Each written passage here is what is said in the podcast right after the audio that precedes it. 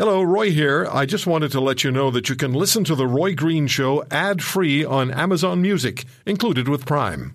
The Mass Casualty Commission inquiry into the April 2020 Nova Scotia shootings, which claimed 22 lives, is wrapped up. The report from the inquiry is expected by late March of next year.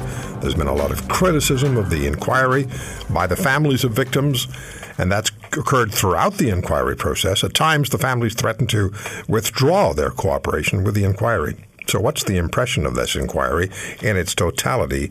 Scott McLeod is back with us. He was the brother of Sean and sister in law Alanna Jenkins.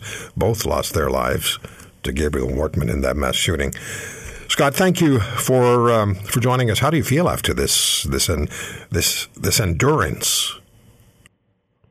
It, has been a it's been a long long road. Uh, a lot of people have been sitting back, waiting to hear what they're going to hear throughout this.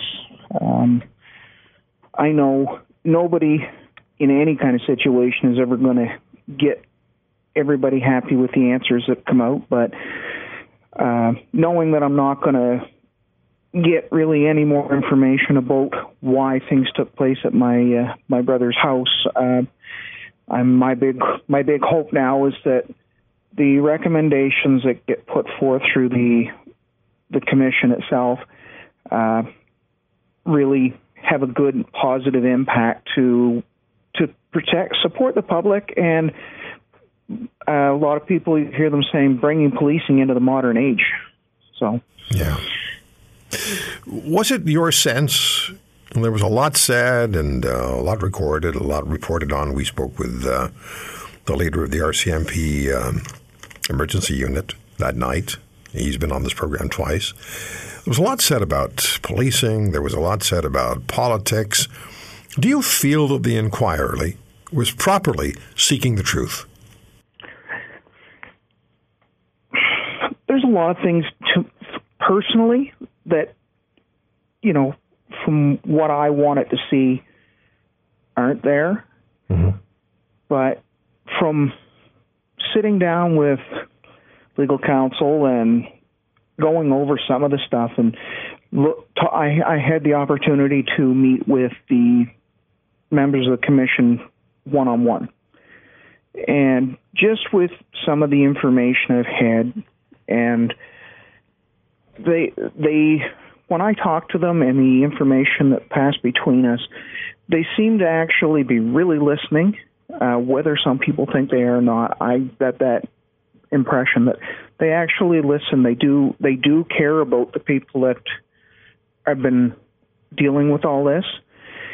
And I know that there's a lot of stuff put on them by the government in setting up the commission, is what their orders are to dig into.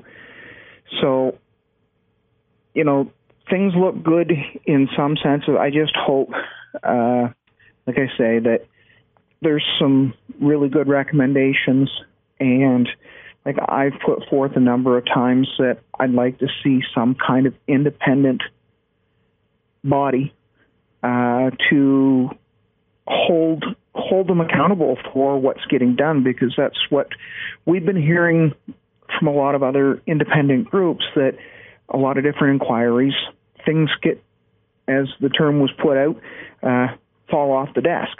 Mm-hmm. And there's been so much time and so much money put into this inquiry. They need to have some kind of body in place that makes sure that the public can see that it's being done yeah. and they can't, no one's just going to say, yep, this is done, and people have to take it for what it is. Yeah.